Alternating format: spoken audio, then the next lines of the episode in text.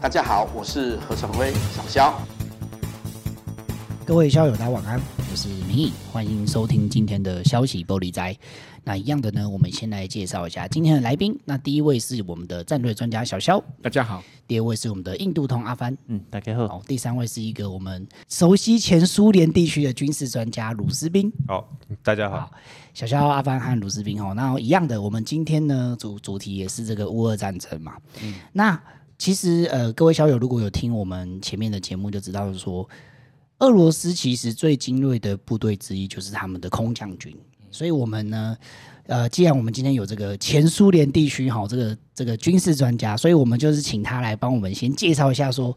到底这个传说中这些最精锐的俄罗斯空降部队，它的过去跟现在有什么样的差别呢？俄罗斯的空降部队俗称叫 VDV 啊。就是那个英文叫 VDV，那其实它最精锐的地方，主要是因为它是目前俄罗斯里军种里面实战经验最丰富的，尤其是从车臣战争到现在。那它的最大的一个特性就是可以在远程的又是高机动下的状态下，可以投送比较重重装甲武力的部队啊投放下去，比如像是那个伊尔七十六这个比较庞大的运输机，就是 VDV 的一个比较大的一个特色。所以其实我们所谓的精锐的定义其实是所谓的俄军，它有这个伊尔七十六这种庞大的运输机，又可以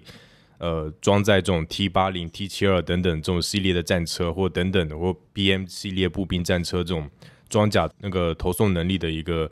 比较有强大经验作战的部队。但是呃，在这一次乌克兰战争里面，我们很明显可以看到一个具体的例子，就是说 VDV 它在这一次乌克兰战争里面，大部分的士兵被摧毁，尤其是两架伊尔七十六啊上面的两百。各自两百多名的这个士兵都直接阵亡啊，所以这个是比较罕见的一个状况。那也是可以等一下值得探讨分析的一件事情。为什么 VDV 它号称俄罗斯的最精锐，却在这一次战争里面就是几乎是完全被乌克兰军队打到完全就是认不出自己是谁，没有招架之力。对，没错，没错。好啊，那是不是 还是这个，请这个小肖跟鲁斯比继续跟我们分享一下，就是说，其实，在这一次的乌俄战争当中，他们第一天其实 VDV 就已经出动了嘛，对，对不对，好像好像第一天也没有什么消息，就就突然就消失了，所以 是帮我们分析一下，就是说到底。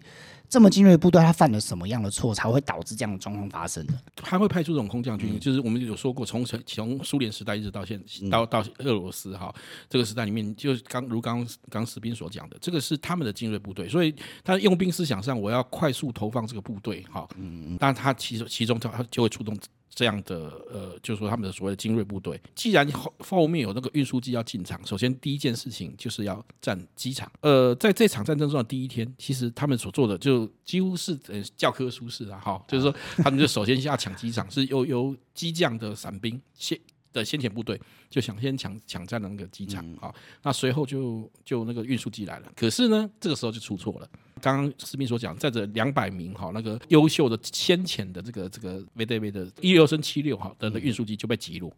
嗯，好，那被击落之后，那当然在机场的机场的部队哈先遣部队孤立无援啊，而且人数也比较少啊，好，而且他们就就轻装嘛哈，然后然后就又遭到乌克兰的反击哈，那那所以使得他整个破产，那你这个破东西破产后面的。就没办法推动了，因为过去他们都是这个是等于是拳头部队、先头部队，先打赢、先占领占领这关键的机场，然后才能让后续的后续的大部队，包包括刚刚史斌讲的，他的重装备才能进来。好，才能源源不绝。可是你前面就打完了，就没有后面了。对，好，那这个其实是一个很大的原因。我觉得有一个状况，可能我们常讲招式用老，哈，就是因为大家都知道，俄罗斯要要动手，一定是 VDV 一定会先经典战术嘛。对，经典战术，他一我相信乌克兰的军方，或是包括协助他的这些北约的盟国。好，情报参谋队上就你告诉他说，说你第一个要防的就是这件事情。其实你也知道嘛，乌克兰的高价值目标也也最重要就是基辅嘛。我们也可以看到，其实一直到现在还在攻防。你就知道，其实呃，乌军的正规军的精锐部队，其实就藏身在那些几个中关键的要点。嗯，好，就部署在那边。好，那俄罗斯在这场战争中一开始没有取得制空权。好，使得呃乌克兰的比如说防空部队和和甚至空军都还可以继续活动哈，所以是会使得会使得他这个这个入侵的动作会产生这个问题。所以听起来应该是他们的精锐部队其实有一种误判啦，对不对？对对，对。再还比如说你可能没有取得绝对的空优，嗯、或者是说你没有情报不够足完备的情况下，对对，就送了好几辆运输机过去就会被击落。对，对对，而且等于大家猜到你有点像下象棋哈，我猜到你的先手是什么？对，我已经先准备好在这边了。对，对啊，你生你看你导致说你在机场的那些第一批的进驻人员，他瞬间就被歼灭掉。对对对对对对，所以也可以说，其实反过来说，就是乌克兰其实在第一天就打得非常的好了。对，等于是他们是有准备的，他不这个时候真的是跟二零一四年的时候完全不一样。对，就是天壤地别。其实其其实最主要还呃两个层面，第一个层面是情报失误，刚刚其实在讲都是这个，因为是。乌克兰他现在得到了北约成员国等级的情报机制，嗯嗯啊，这是最主要。所以乌克兰在这这场战争里面，乌克兰他的情报优势是胜过俄军的，因为他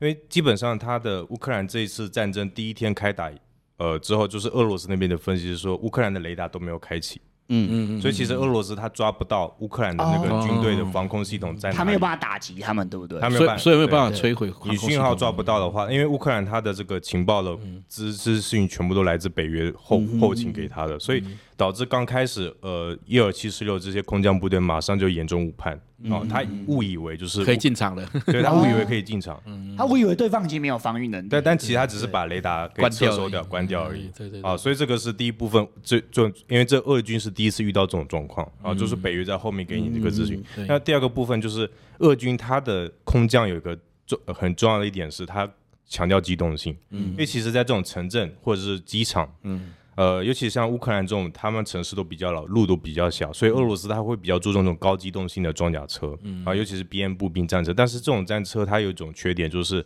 它虽然移动速度很快，嗯，好、啊，但是呢，它装装甲比较薄，嗯嗯嗯，它会被打穿。对，但是它误判的一点是说，标枪系统，乌克兰的民民兵或者是正规军，他们藏在那种民宅里面，嗯、它可以随时的。呃，你进入他的射程，他就一一枪一枪就把你射穿。对对，所以现在俄罗斯军队现在很多的问题就出在这里。他第一点情报误判，第二点是你已经来不及了，你的军队都已经下去以后，马上都被打穿。其实不要说是 BM 系列战车，现在连那个 AFV 就是那个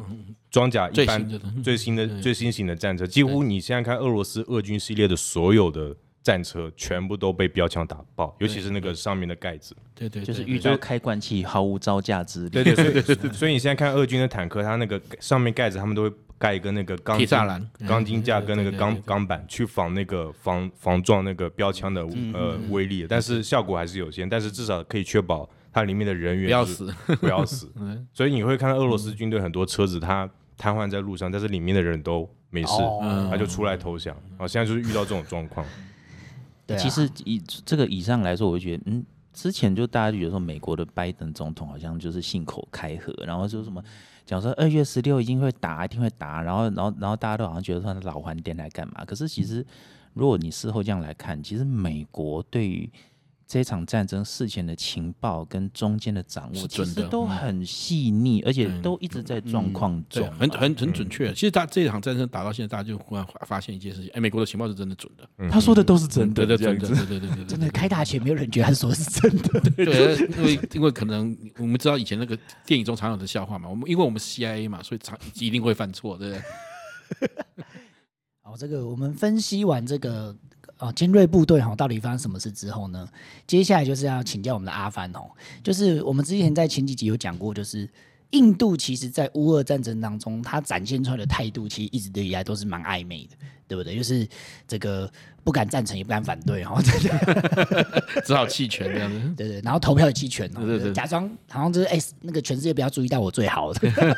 这是他们，这是从尼赫鲁时代以来光光荣的不结盟传统这样子。所以啊，可是哈，可是其实呃，这这这两个礼拜来，其实陆陆续续都有消一些消息传出来，就是说，比如说，其实印度在俄乌克兰的留学生其实非常庞大的，很多，对不对？所以印度不可能完全假装不看不到嘛。是不是？那是不是跟请阿帆帮我们解释一下、解说一下，就是说，印度在这场战争中他扮演的角色到底是什么？嗯，印度从来不会看不到了，但是他的反应速度总是会让你想不到了，就是啊，稍微慢了一点，是不是？对，会慢了很大一点这样。有那你那你比中国快了，对对，他撤侨还是比中国快一点，快快快！而且这次他的撤侨行动很漂亮，对对，还派军机嘛。印度这一次的撤，他其实有好几次那种撤侨行动了啦。啊，这一次的话呢比较特别，叫做 Operation Ganga。恒河行动，嗯，然后这次的恒河行动的话，因为我查了一下资料，就确定说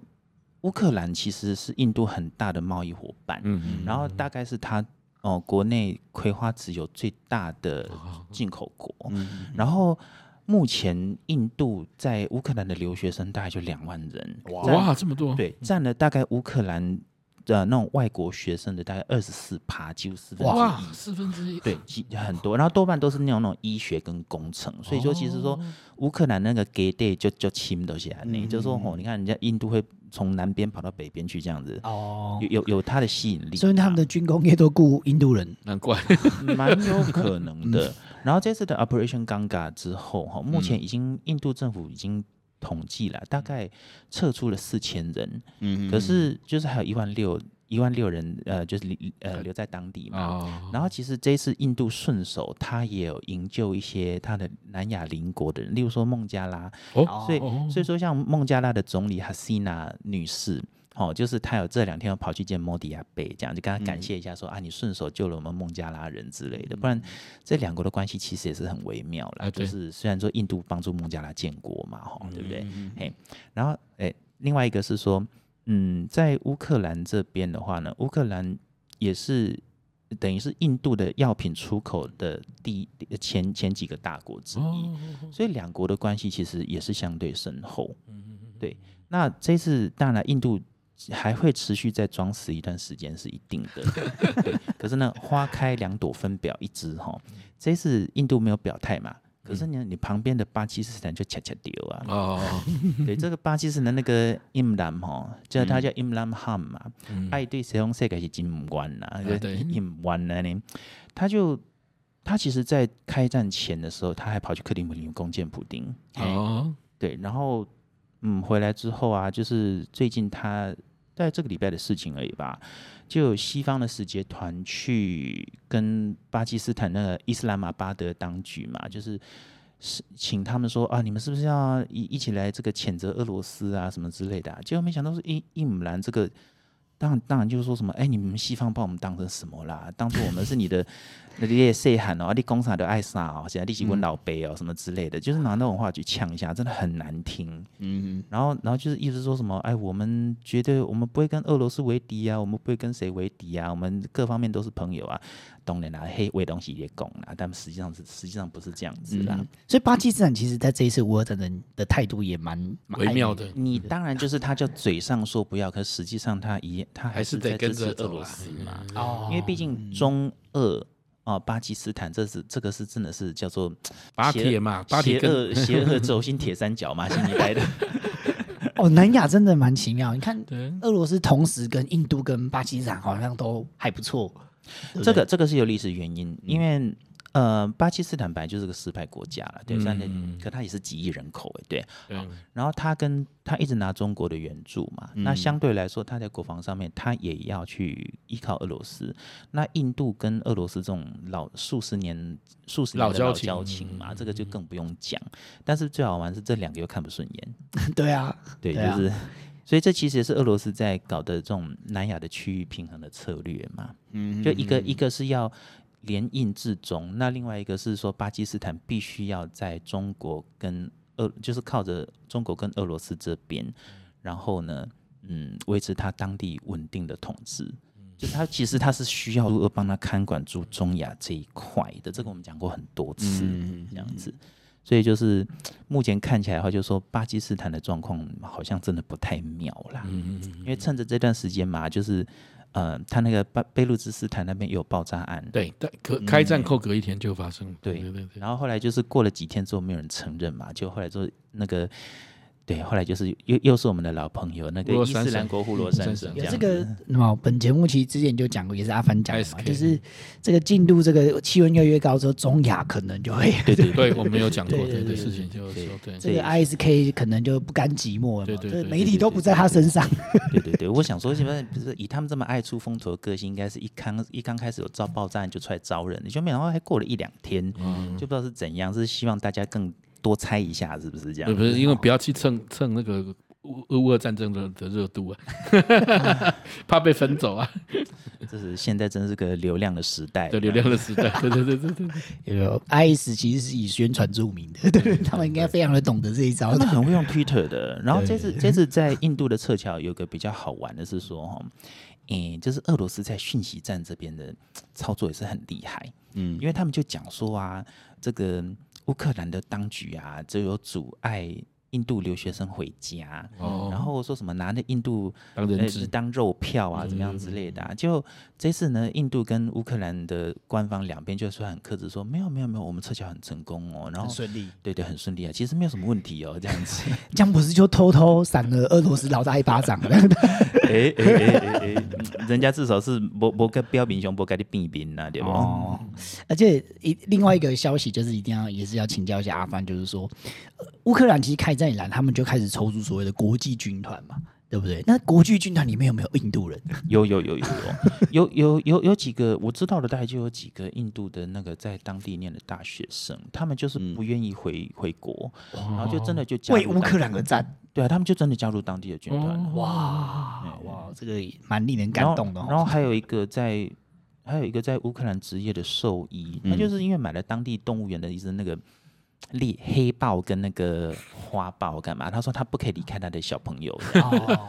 带不走了，那只好留下来跟他一起站这样。对对对对，他们就他就在地下室喂他那些。就是这种虎豹这种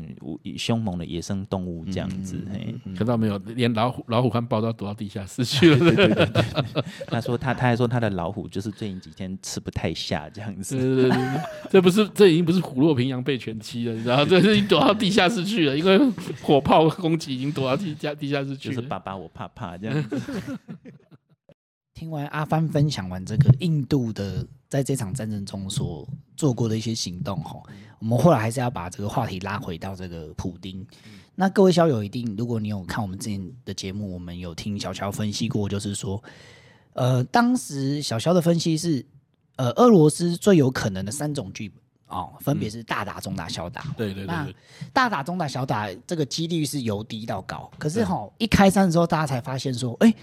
普丁居然选择一个最不可能、最难打的剧本。对，OK，那就是也就是说，他是几乎是对乌克兰是全境攻击啊，嗯嗯，对不对？就是东南西北他都要。哦，对，小孩子才做选择，大人都要，大人都要，都要。对，这个梗又来了。对对对，所以这个一定要请教小肖跟这个鲁斯宾，就是说，到底这个普丁大帝发生了什么事情？他怎么会选一个这么冒险的行动呢？这个苦笑，要不要我先我先我先来好了哈，因为我觉得我觉得这里面是有一个问题，嗯、就是他们就是说叫叫做他处于一种信息封闭的状态，嗯，好，就是说他基本上在呃，我觉得我们目前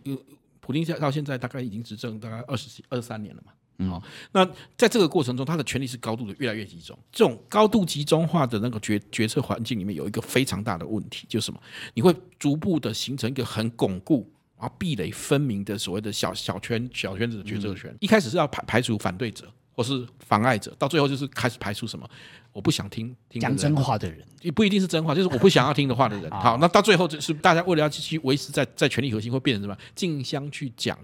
他想听的话的人，嗯、所以才才会到最后的阶段，才会到你你所说的旁边只有想讲他想听的话的人，或者是不敢去反对他的人。嗯、我的判断呢，因为感觉了，就是说其实。普林就属于这个信息封闭的状状况，高度封闭的状况。那这种就类似古代的集权，就是说你巩固领导中心之后，到后来就真的是只剩下那个中心。然后为什么以前说统治者要称孤家寡人，就是这样。对对对对对，或者说我们之前他真的把自己变成孤寡了。对，或者我们看过那个。帝国毁灭里面那个、嗯、那个我们大最喜欢拿来做梗的那个那个决策过程中，你看希特勒还在这个柏林被包围的时候，还在跟人家讲说，那个那个说谁谁谁好了，他说第几军团啊，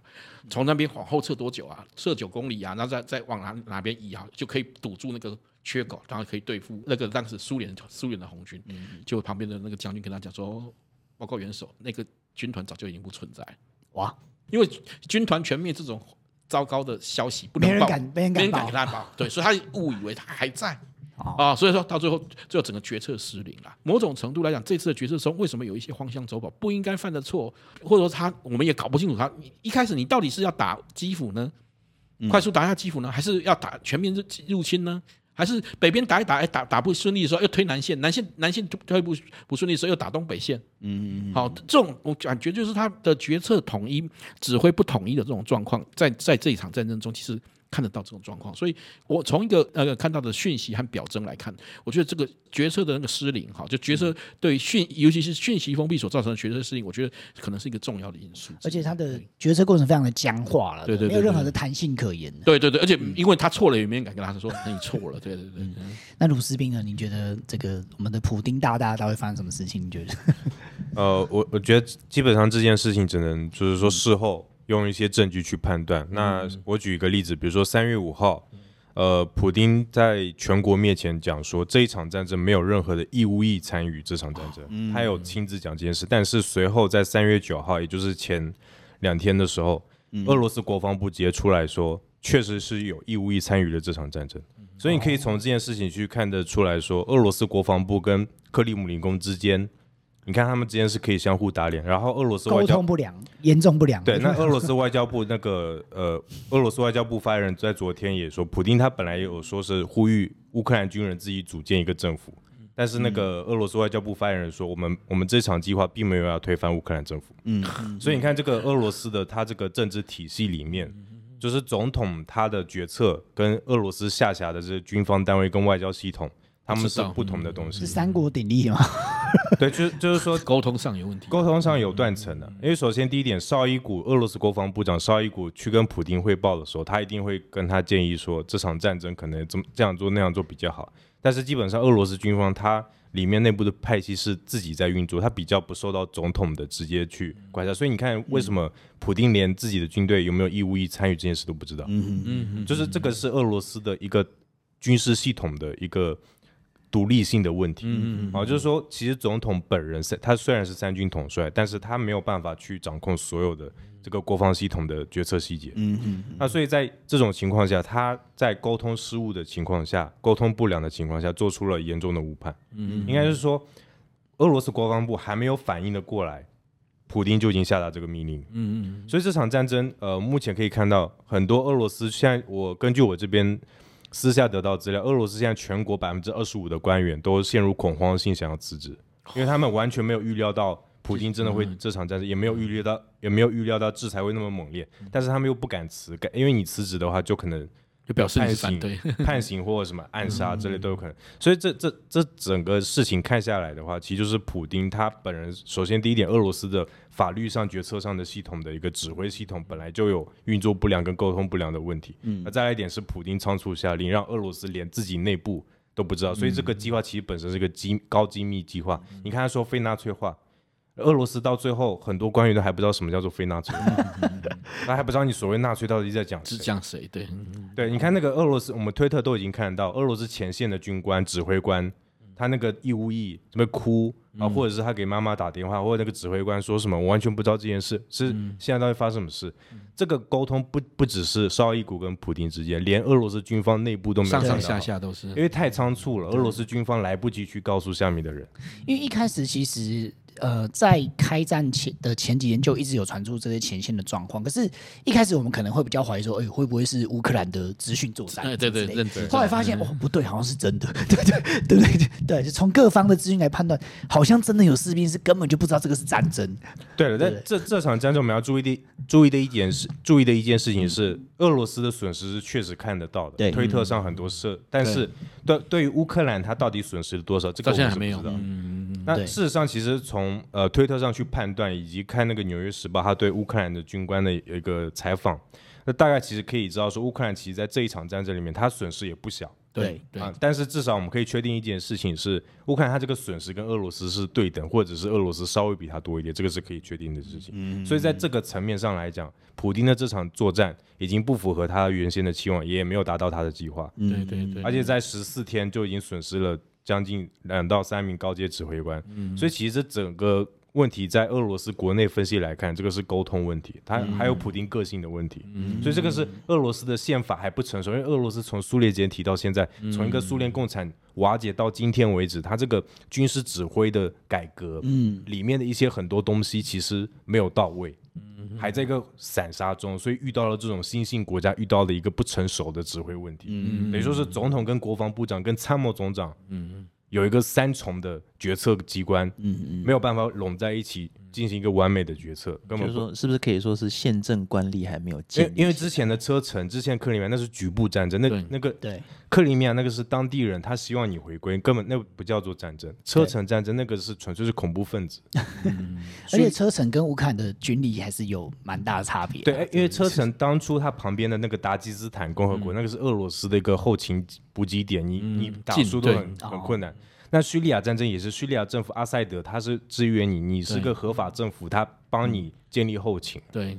对，嗯，对，没错。所以这一次战争最主要的问题是说，它跟叙利亚战争不一样，因为乌克兰没有任何一个国家挺你，除了那两个顿巴斯。嗯，啊，这是没有外援。那车臣他不，他只是恐怖分子，但乌克兰政府军他是拿着北约情报跟北约标枪系统的一个正规军军队。嗯，我们要知道的是，乌克兰在这几年，在开战以前这八年，北约在利沃夫，嗯，已经。训练了他们非常精良的陆军特种特战部队。特战部队，对。我们到今天为止都不知道乌克兰的正规军到底在哪，这就是乌克兰的成功的地方。因为如果知道的话，俄罗斯早就做资讯战，放一些讯息出来说：“哎，你乌克兰死了多少人？哎，我知道你的那个指挥官谁被打死。”哎，到目前为止，俄罗斯国防部没有发布任何一条讯息，是因为他真的找不到。对，俄军目前为止还是处于一个蒙着眼睛在打战争的感觉。对，所以一开始大家都在怀疑普京是不是心理、精神上，但我相信这个。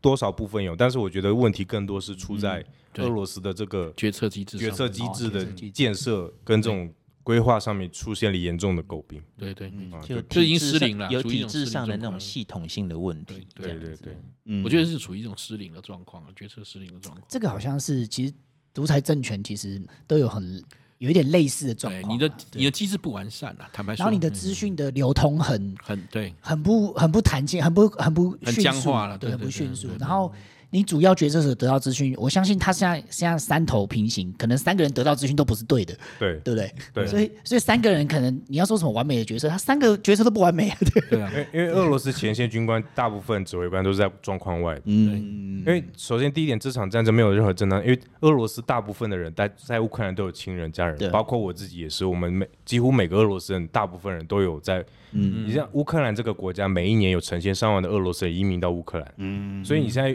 这场战争可以发现一件事情是，哎，乌克兰人他以前是俄罗斯人，他现在移民到乌克兰，然后俄罗斯人来杀来过来杀你。嗯，所以说前线的那个士官，第一点他在状况外，第二点他情感上无法认同这个作战到底是要干嘛？干嘛？对对对，对，就对双方的人民来说，很多都是那种兄弟之邦的感觉，对不对？几乎都认识的，所以你看那俄军走在路上，马上可以语言都相通，马上就知道是谁，你的亲戚都住在这里。所以这个战争完全从头到尾，俄罗斯士气也低落，因为那个高高阶指挥官高层也不、嗯、也没有去搞懂普丁的、嗯、到底要干嘛，到底要干嘛。对，对，对，因为像鲁斯宾刚刚分享过，说什么什么叫去纳粹？哇，他们居然不知道是什么意思，只有全全国只有普丁知道是什么意思吗？对，只有普丁知道什么叫做纳粹。我靠，对对对对，对，因为在俄罗斯上一位那个纳粹在七十几年前就已经被灭消灭了。现在想说，现在人对的不太熟。俄罗斯教科书从来没有写说乌克兰是纳粹这件事。对对对对，而且 他们总统也是犹太人，真的是有过讽刺。对对对。跟跟个犹犹太人讲说你要去纳粹，好像真是蛮奇怪。你应该要去哪？所以，他说我我我我就犹太人。对，好好，那今天其实时间就差不多，那我们很感谢我们这个鲁斯宾跟我们今天的分享。好，那各位小友，我们今天就到这边喽。各位晚安，大家拜拜，拜拜，拜拜。如果喜欢我们的影片，请记得帮我们按赞、分享、订阅。